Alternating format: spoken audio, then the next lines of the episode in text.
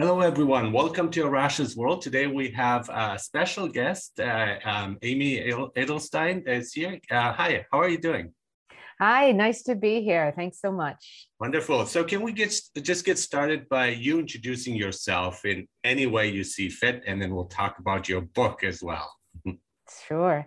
My name is Amy Edelstein, and I'm the founder of a nonprofit called Inner Strength Education which brings mindfulness and systems thinking to urban youth. We've worked with more than 17,000 students with a three month program in the last eight years. So that's what currently occupies my time and attention.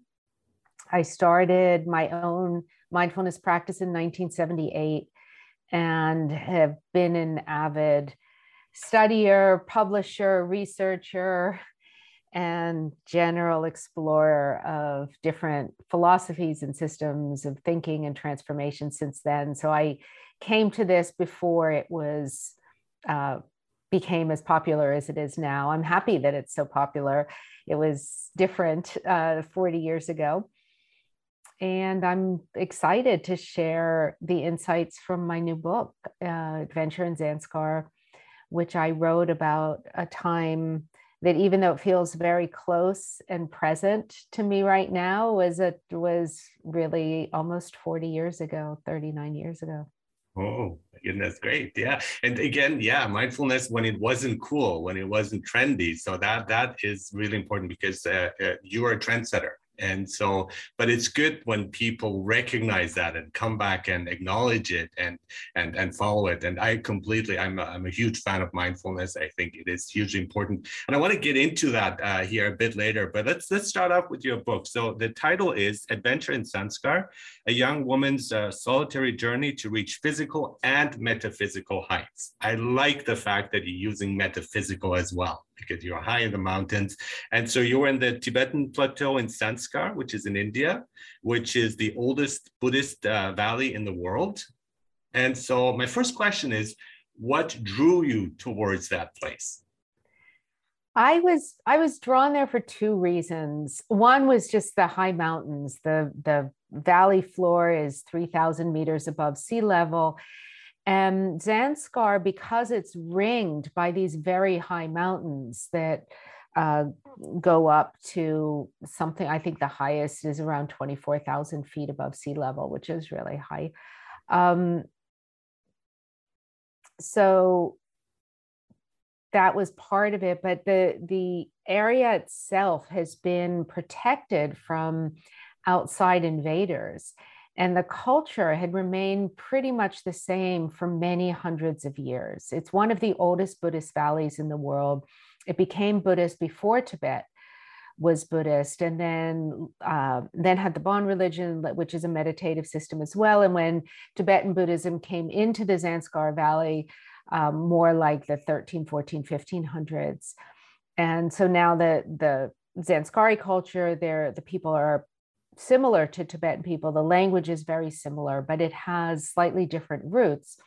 What's interesting about it now is because uh, Tibet had been taken over in 1958, and much of the cultural heritage that had been un- uninterrupted for hundreds of years was deeply interrupted and and there were many refugees that you can't quite see a place that exemplifies an unbroken Buddhist way of life in the way you could in 1983 in Zanskar. So the mountains drew me and the sense of this culture drew me. And the fact that it had only been open to tourism in 1960, 1976, I think. So it was something like seven years before I had gone there that it was opened it was hard to get to so not many tourists came anyway. But before that because of where it's situated geopolitically it was such a hotbed that the indian government had kept it closed to because you never knew who was a tourist and who was there for ulterior motives. But so your listeners understand the the little if you look at a map that finger of india that points up that's where zanskar is. On one side it's um, the Tibetan region, which is now ruled by the Chinese.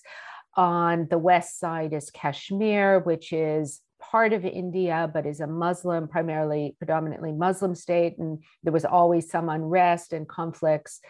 Above uh, Kashmir, a little bit north, is Pakistan. And then just above that, which doesn't exactly border on Zanskar, but it's just so close. It's sort of spitting distance is Afghanistan, Tajikistan, and you know parts of um, you know some conflicted areas in eastern Russia. So it's just like this really kind of interesting little geographical gem of a place that became nestled between geopolitical conflicts. So it was closed. And mm-hmm. when I went there, it wasn't easy to get to. There weren't roads running through it. There was no electricity. There was no GPS. There was no internet. There was very little tourism. And I just walked. I went on my own without a, somebody, you know, I carried everything I had and I met villagers and sometimes they invited me in and sometimes I slept outside and sometimes I walked with people and sometimes I walked alone. And it was a, an opportunity to just immerse myself in that way of life and to use the time as an opportunity to better understand some of the principles that I had learned on some retreats that I had already done in Nepal and different sections of North India, um, try to understand what concepts of interconnectedness or impermanence or the nature of mind what does all this really mean when you can just sit and think about it? So that's that's what i did. Yeah but uh, it's mountains. So there's this this challenge. What is it about mountains that uh, people want to climb? And we previously had uh, michael shaw on the show who, um, wrote a story of karma about his experience in the uh, lost valley in the himalayas. And it's just like it just seems like what is your mountaineering experience there? I mean, did you have, uh, did you, uh, you trained for it? Was it something that you've been doing or you just threw yourself into the adventure? I was 21 at the mm-hmm. time. So when you're 21, you, you have youth on your side. So you're generally in better shape. Um, you don't really recognize the need to plan or things that and, and, and, we know so in the up to 25 your brain is still not fully developed. The prefrontal cortex has not fully developed so risk assessment might be an issue but i'm very glad you did that because i think that's like the and you mentioned here uh, your book is an inner quest as well as a travel log. And uh, and and that is hugely important. It's not just i want to climb that mountain i did it here's uh, I, I could write it on my resume on my cv no it's like something that you wanted to experience alongside these um, um the relationship between the inner journey and what we do uh, as we are traveling. And um, uh, walking in the high high Himalayas studying philosophy and meditation, I think that is something that is truly impressive. And Michael Shah would talk about these Buddhist uh, monks talking to him.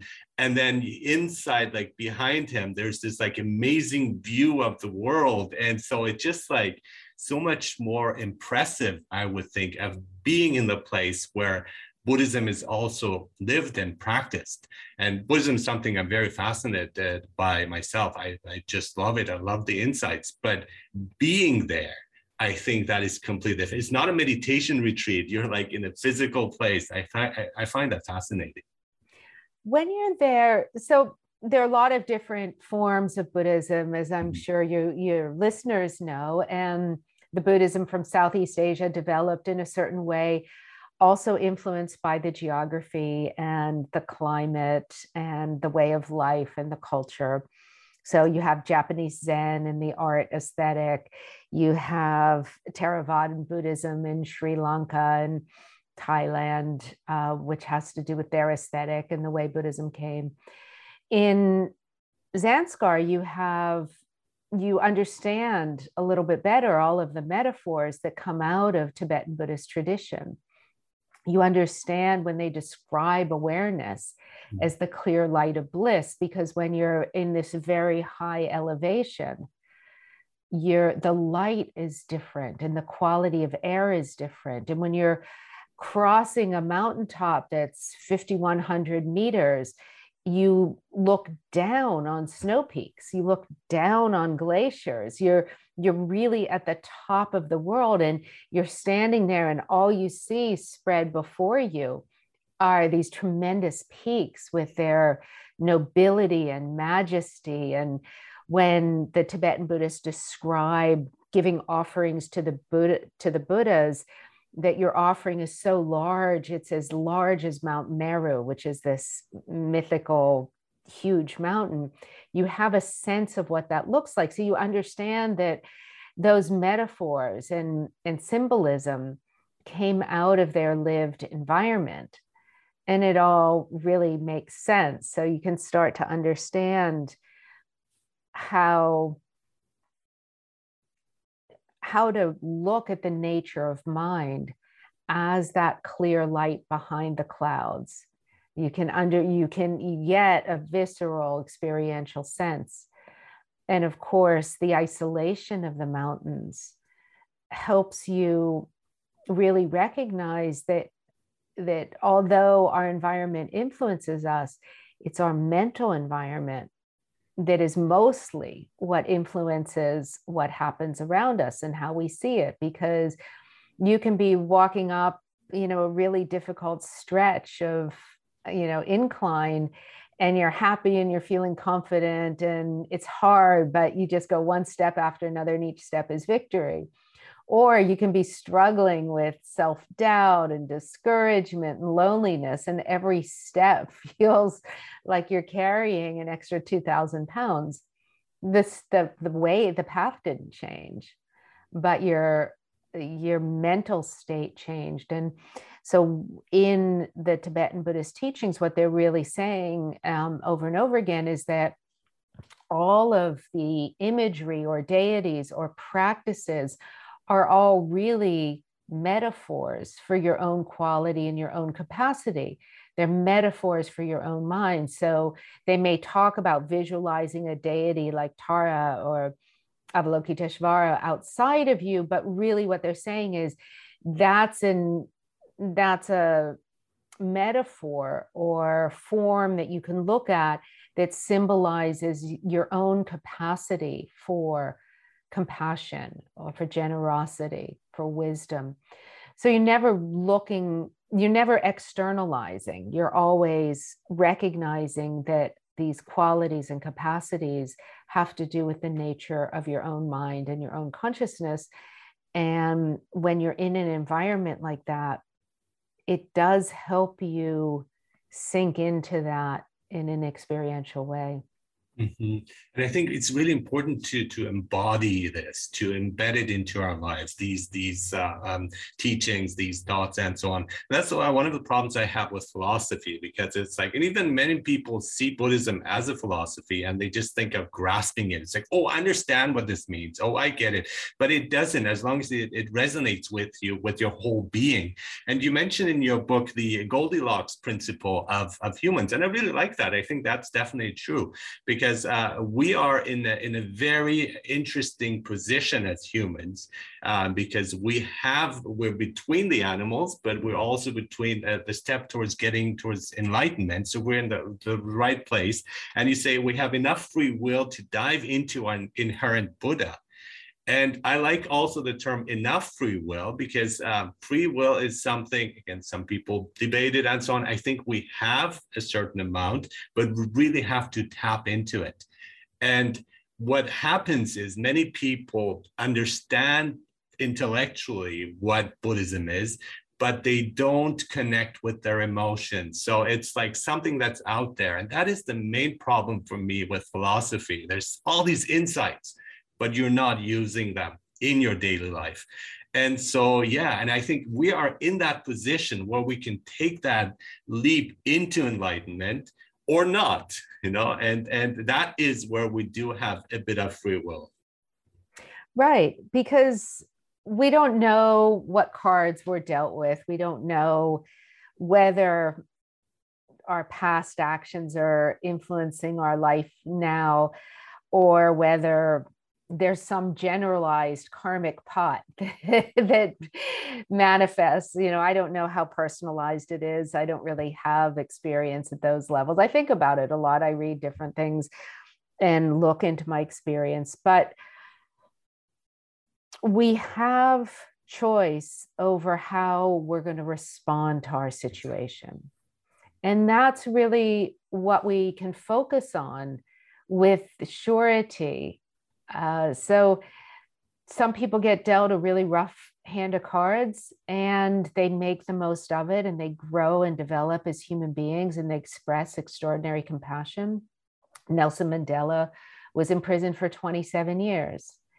Um, Mahatma Gandhi rose to really care for the plight of those who were of a different caste than him and to recognize it, which was very unusual in that time you know to recognize that his privilege needed to be overturned so that there would be equal access for everyone. And now why did those two individuals come out of their circumstances caring so deeply? Well they made choices in the face of a lot of suffering to have vision for the future.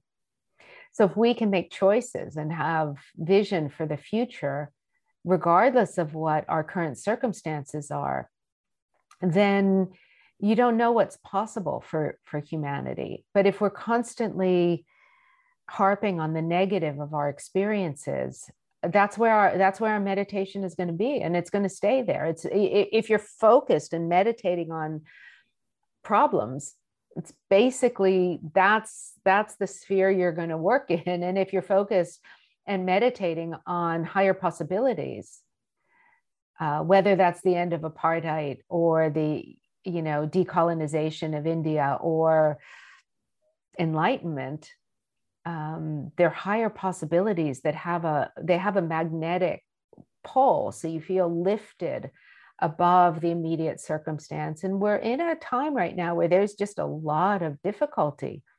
There's a lot of conflict. There's a lot of pressure on the earth.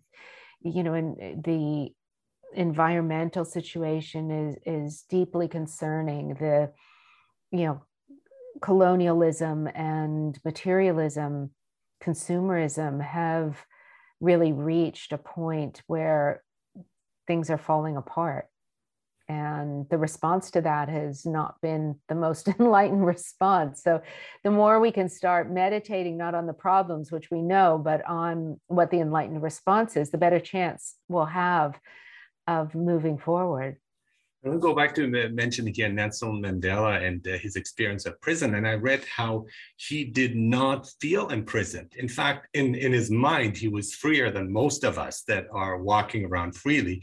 And it's it's that perception of like again, not letting negativity take over and not being uh, uh, being pushed down by all these like toxic thoughts that we have, but of saying I'm doing the right thing. And uh, um, I've seen uh, recently the movie uh, Terrence Malick's film A Hidden life, which is about this this basically this Austrian common person who did not do the Hitler salute in his village, and he got arrested. And so he is. And the most uh, compelling scene for me was the scene where the uh, the officer, the Nazi, is is is drilling him because they're they're torturing him. They say you have to accept that, and he says, "No, I'm free. I'm actually I'm free, and I feel free." And then the uh, the Nazi officer kind of like laughs at him and says, "Well, if you're free, why are you in prison right now?" And uh, the the Austrian guy says, "I don't know." But it's it's that sense. It's like I'm doing the right thing. This is what I am. This is connecting with uh, from a with a spiritual source of who I am, and I will not do this that you're asking me. And so he, he held on to that. And so same was with nelson mandela who ended up uh, being free and and and actually uh, and making a lot of changes. But he held on to that that it's it's more than an idea. It's uh, more than an ideal as well. It's that that sense of i'm doing the right thing. This is who i am. This is my core authentic self and i will go on with it. Despite the negativity, oppression, torture, and all that is going around. And I find that formidable, and it is it is a really high standard. We we it's hard, really hard for us to get there, but we can get that sense of freedom. and i think that's uh, hugely important to to cultivate that yeah and and it is a high standard but it's within the realm of possibility exactly yes. and that's the thing is that we if we if we don't set our sights far enough away from us then we won't end up with the resilience to deal with the obstacles.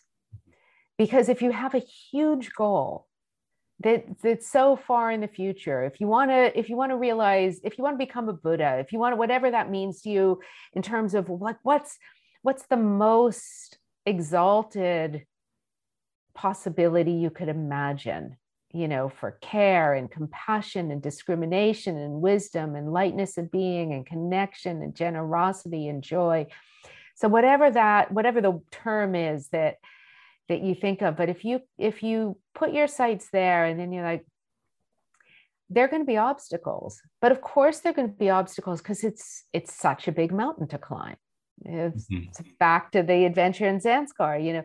I was i was crossing mountains that were greater than 5000 meters so some days were hard some days my legs were tired some days i felt like i couldn't make it but the, the goal was so lofty and I was committed mm-hmm. and I had no choice. I couldn't really turn back. It wasn't going to be any easier. So you just keep going forward.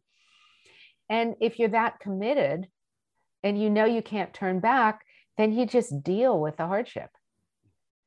If you're not that committed to a really big goal, then in the in the face of the hardship, you're just going to go, ah, I'm going to stay in bed. I'm not going to try. But it's that, that, faith and confidence that uh, we many people are lacking here in terms of also mental health. I think a lot of us are just like traumatized by things, and we are afraid of things, and we are afraid of facing uh, many things and avoid them. And and it's actually in, in terms of Buddhism, we, we realize that this is actually just our, our mind projecting various things, and it's an illusion. There are a lot of bad things happening, of course, in the world, but we we got this and it's that sense of like i can do this i can and it's not just positive thinking it's like okay yeah i got no it's like feeling it in the fibers in all your fibers of your being i can climb this mountain and i think we all have those mountains but a lot of us either don't want to face it we don't want to take on the challenges we're afraid we will fail and we just let it drag us down and i think that where mindfulness can put that in perspective i think I think I would say it slightly differently, if I mm-hmm. might, because sure. you don't, we don't know if we're going to succeed, but we know we can give everything to trying. Well, and it depends. The thing, so, but the question the, is, what do you mean by success? Well, you know, eh, it, it might have happened that I didn't, you know, that I slipped and fell and I didn't make it over the mountain. That would, that's within the realm of possibility or you know it could have happened that you know Viktor Frankl didn't survive in the concentration camps or Nelson Mandela died in prison those things could have happened mm-hmm. so we can't you know and and I I work in uh, a city where there's a lot of poverty and there's a lot of violence and so there are objectively very real challenges to life so we can set our sights on Buddhahood. Whether we make it or not is not exactly the point. We just have to give everything to go as far as we can. And even if we have doubt, we do it anyway. And even if we think we can't make it, we do it anyway because it matters so much. And that care and that passion and that sense that it it matters so much, it will take us as far as our men- momentum will go and as far as we can. But we know when we've come to the end of our life, we have nothing to regret because we did everything we could. We, you know, even in the face of doubt, even in the face of discouragement, even in the face of dark night of the soul, even in the face of practical challenges, we had that vision and that carried us. And then, you know, what's going to be, well, we can only do our best Exactly. No, that's exactly. We, we're actually exactly on the same page. But by success, I don't. Uh, I mean, just being yourself. You know, connecting to your true, authentic self. The success doesn't actually matter. And the thing is, I mean, we do want to pursue it, but it doesn't really matter. Every success is a failure because once you've reached that, there is other things you want to reach. So it's not that it, it, like Buddhahood, we don't know. That would be the ultimate success but i don't even i wouldn't think about that i would just like okay this is the path but you know let's see what happens but it's important because once you take those steps and if you fail on your mountain quest okay that's okay. That's not a failure. That's just okay i didn't make it. That's okay. I tried my best right? And that's what you would say. And i'll try something else instead. And try to climb another mountain or a different kind of mountain.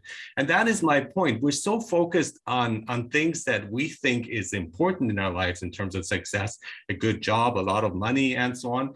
But in reality, it doesn't fulfill us. And it's quite interesting. I, I, I found out about people who win the lottery are the least fortunate people in the world psychologically and, and even emotionally even though they have it made. But then there's all these things that come with that success, that this negative uh, byproducts, because that is not important.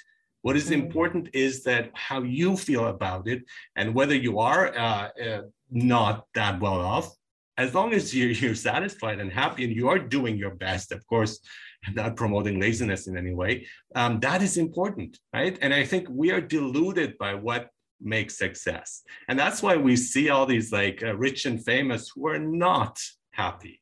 And we see that, and it comes out in, in, in actions and behaviors that you thought would never happen. It's like, I thought this person was truly happy. No, they are not right so i think that's and buddhism helps us to see that that a lot of this this suffering that we impose upon ourselves is really self-inflicted that quest for uh, perfection is an illusion. It doesn't exist, and you don't want it. You don't want perfection. You want to try your best, but you, there is no point that you will make things perfect. And that's something mm-hmm. I truly believe. And it's actually a sign of a weakness when you try to look for perfection because it is already perfect. What are you looking for? Mm. I think, you know, it's, it's, I, we brought up reality TV. Wouldn't it be awesome if if some director found a way to highlight the people who were happiest and what really you know happiest from that deep sense of exactly equanimity yeah. and generosity and love and connectedness and patience and and perseverance and wisdom so it, it, if we could have a reality tv show that looked at those people instead of survivor or um, some of the other reality TV shows and, and highlighted what is it? What are those elusive inner qualities and attitudes that bring this phenomenal joy and and I think it matters accessible. though. I mean, to me, it doesn't matter what brings joy to them, it's what brings joy to me. And that is the thing that we need to connect with that what is it that brings joy to me? And you have found it by not only uh, that mountain that brought a lot of joy to you, but uh, with your organization. Let's actually talk about that. I'd like to just briefly mention that if, if you're okay with that. Absolutely. The nonprofit Inner Strength Education in 2014, you started it. And you're looking at mindfulness, which is again something that I, I highly encourage, and I see it different from meditation, though. And um, just to make that clear, and let's see on, on the same uh, page here, uh, meditation can be misused meditation can be used as an escape as trying to escape your reality and say okay i want to go there and i feel peaceful and like a place. Whereas mindfulness i see it more as embodied. Like i am mindful i am in the present i am in my surroundings and it's something that we can do on a constant basis. You don't need a room to sit down you just I'm taking a walk, I'm mindful. And I think that's important. Uh, you also look at uh, uh, systems thinking, which is, um, I really like that. It's basically for me like CBT, but more focused CBT. Mm. I was like, this is where I want to be, and so on. Like having clear visions, as you're saying, clear goals. That is hugely important as long as the goals are not overwhelming. We don't get disappointed. We don't feel failure. Right. So yeah. Uh, part of what um, yeah mindfulness can be both as you describe mindful awareness so paying mm-hmm. attention in the present mm-hmm. it can also be a group of techniques and tools like watching the breath or watching sensation as sure. a as a guide. And systems thinking, we look at large scale systems and how it impacts us personally. So 300 million years of the development of the brain. What does it mean to be an, a paleontologist of the self? How can we dig into our responses and look at theories of how we react based on 300 million years of brain science. So we're looking at large scale hmm. systems and how has culture changed as we've grown in the postmodern era to have more agency, more choice, more um, opportunity for individual expression, but less social support. How does that compare to simpler earlier times where we all wore the same shoes and the same dress and ate the same food and sang the same songs. So there was less opportunity for individuation, but there was greater social support. So there are ups and downs of both. So we're looking at these large scale systems and how does that impact you? And I work with adolescents. So I work with ninth through 12th graders. In the American system, that's something like 13 to 19, you know, roughly, you know, 14 to 18 year olds. And that's the time when, when youth are beginning to individualize and think about well what are my passions what do i want to be what do i care about what's my hairstyle what's my what's my unique expression? Who am i and what am i doing here? Mm-hmm. what what makes sense of life for me? And so i bring this more complex program, which is mindfulness tools, compassion t- building tools, and then an understanding from both an evolutionary biological sense as well as culture change and as well as looking at the systems of relatedness between you so they can they can there are entry points for different types of learners and everyone can benefit. We've worked with 17,000 students uh, in the last eight years. So that's a lot of kids. Yeah, wonderful. Yeah. And uh, evolutionary psychology is, is, is huge important for me. Evolution, just like where we come from, and not just on a personal level, but also as on a human level. That's hugely important. And a lot of people ignore that or don't want to recognize the influence that it has. And the, the idea is also you can't change overnight. This is something that you have to slowly work towards. And if there's stuff that you do not like about yourself or about your society and culture, you have to take the first steps. And it doesn't happen people are really impatient and they want it to happen overnight. It doesn't work that way. And you wouldn't want it to happen that way because then it's not fully integrated. I think that's important. And uh, yeah, I mean, when I, when I look at ourselves, we've had an experience of a time before the cell phone, before uh, the, this technology. And I'm so grateful. I mean, this was, again, not by choice, right? This is something that happened to us. But I'm so grateful to have had that, to have had the experience of rotary phones to have had uh, the experience of not being constantly connected. And I feel for younger people who have missed out on it and who don't know what it feels like. But we're we're lucky because we have a bit of both worlds. We've experienced both and experiencing the other. And we can see, and again, there's not not one I say, oh, it was so much better in the good old days. No, I think it's like again, pros and cons. Some good things, some bad things. Exactly. Exactly. But it is a huge difference. Mm-hmm it's a huge difference. Um, I, I realize that the young people I work with, they, they, they have no idea what it's like to not have an internet to find the answer to things. Yes. Um, when you had to go to the library and the encyclopedias you looked at were 10 years old and they didn't really have everything you wanted. Um, I, I actually took out an encyclopedia and took it home with me because I didn't have time. I went to read at home. And then I got a phone call from our library. It's like, well, you can't take it out. but that was my drive for knowledge. And I, I, I always think like, I wish kind of I had this this technology because then I wouldn't have to steal quote unquote steal it because they had my ID anyway. But it's like, you know, and, and I don't think people appreciate that enough. Right. Yeah. Right. Yeah. And so you also talk about the conscious classroom. And I'm very interested in that too, because I'm an educator and I've been doing that for, for 20 years.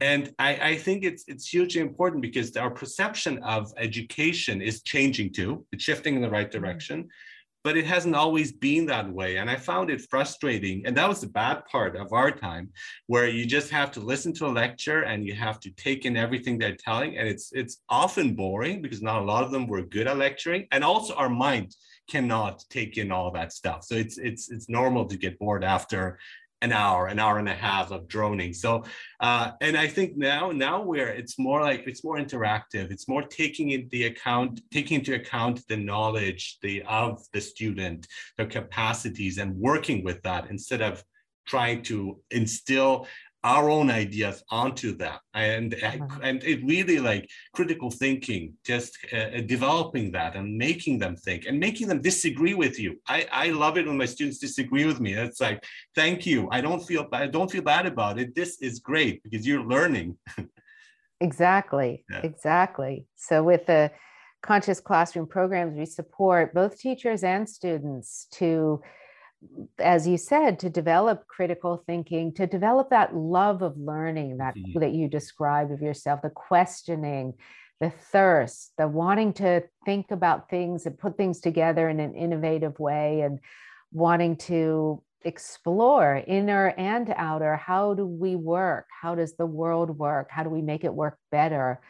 Not just fixing this or that problem but really how how can we lean into this in a multi-dimensional way and see where we end up. And i agree with you that there's a lot more project-based learning. And in some ways the pandemic which forced a lot of schools online forced a lot more independent work on the students part. I think overall the virtual learning had a very detrimental effect. That's what i've seen. Um, it's been really hard on students uh, as well as teachers but really hard on the students but as we come back together in the classroom, I think we're in a shift now where there's a recognition that a lot of the standard material can be online, and then a lot of the time can be in exploration. And so a teacher is guiding the exploration, the teacher is teaching a student how to learn. Mm-hmm. Which is probably the most valuable thing we can do as teachers. And that's why I bring them the self exploration and the mindfulness through inner strength education, because that was the most important thing for me. I think for me, before the pandemic, I had a very negative view of technology and virtual learning and so on. But since then, I've changed. And I think there's a lot of potential. And when you say is most negative, I disagree. I think there's a lot of positive there. But ideally we want a hybrid and really taking advantage of both possibilities. Same way if we could go back to a time where we have maybe a few days without a cell phone and other days that we use a cell phone that would be ideal. And i think we really need to explore the the technology that we have at hand and really take advantage of it in, in terms of learning, in terms of growth, in terms of mental health. And it is happening. And I'm, I'm very happy to see that. But it can't be the only way, right? So we need that that person person to person contact. Uh, a Zoom call is great, but if we're in the same room, it would be so much better. I agree with that. But however, it makes our life more convenient. It helps us. And I think uh, really take advantage of both is, is, is hugely important in yeah. education, especially. Absolutely. And and it's it's also creating like a global uh, connection there because with with this we can have you can work with students who are in your district but you can also work with students who are in a complete different country who are maybe from Zanskar if they have the internet connection they can also uh, take advantage of your lessons and I think that is globalizing everything in in a good way not uh, here in a negative sense yeah well I've certainly benefited from being able to be live in a more global culture. I mean, it's been great speaking with you about all of these things. I, I really uh, applaud you on having this podcast and bringing these ideas together and exploring philosophically. It's been really great to be able to talk with you. Yes, thank you so much. So just want to remind everyone, uh, the book is Adventure in Zanskar uh, a young woman's solitary journey to reach physical and metaphysical heights. And you also have your nonprofit uh, Inner Strength Education that you started. And you also have a book on the conscious classroom. So I would like to plug that in as well. And thank you so much for being here on Unconscious World, for talking about these ideas. We moved from mountains to Buddhism to the classroom just wonderful conversation here. Thank you so much for being here, Amy. Thank you. Take care.